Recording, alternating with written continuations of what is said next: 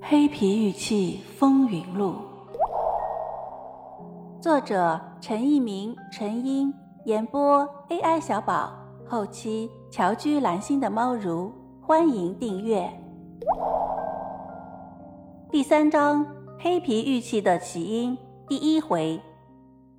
黑皮玉器是我国石器时代的一种器型奇特的玉器，也是文博界和收藏界争论最大的一种玉器。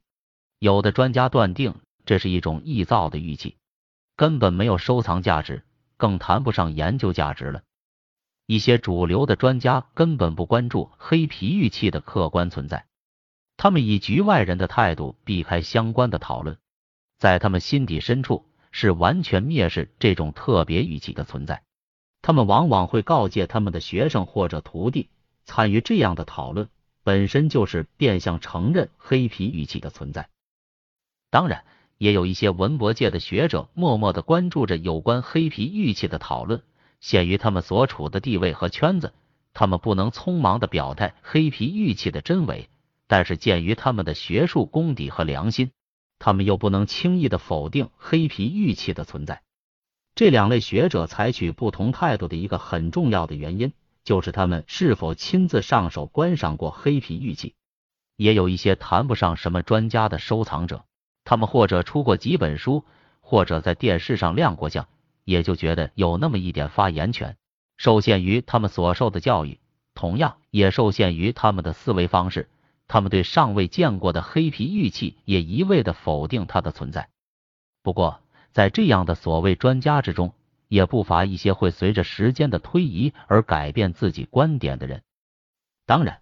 也有相当多的收藏者认为黑皮玉器的存在是客观事实，它需要我们孜孜不倦的探寻它的出土地点，需要我们孜孜不倦的研究它的文化价值。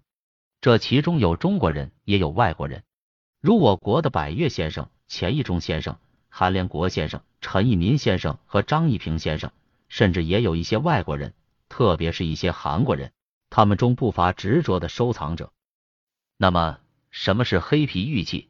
它又是如何进入收藏市场，引出文博界对它的关注和批评呢？黑皮玉器是指一些表面附上了一层由黑色物质形成的皮壳的史前玉器。它的明确出土地点和年代、黑色皮壳的形成机理，还有待于探寻、研究和分析。让我们回顾一下黑皮玉器的收藏和争论过程。这些形形色色的故事，也许可以折射我国收藏界光怪陆离的心态。上个世纪的八十年代至九十年代早期，在北京和上海的收藏市场上出现了一种黑色的石雕，它的器型十分奇特，有动物、人形、人兽复合型，以及一些很难说清形状的几何器型。其中，动物器型既有写实的形状，也有不知所云的物种，而人形器也是如此。写实和抽象并举，人兽共存于一体，器形之奇特，造型之怪异，实在匪夷所思。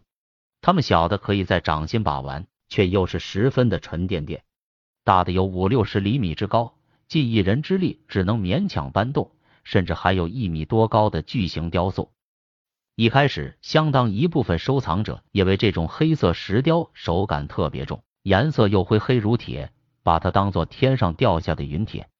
众所周知，陨铁的硬度是相当高的，而这些黑色石雕的硬度也是相当之高。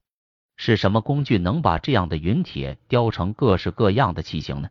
想到我们古人的玉器雕刻，这些收藏者也就不以为奇了。不过，用磁石对这些黑色石器做过测试后，大家一致认为这不是铁性物质。不过，这些石器的器型实在好玩，许多人不管其材质。开始把玩这种黑色的石器，逐渐在收藏圈子里有了较大的影响。听友你好，本节就到这里了，喜欢请订阅哦，下节更精彩。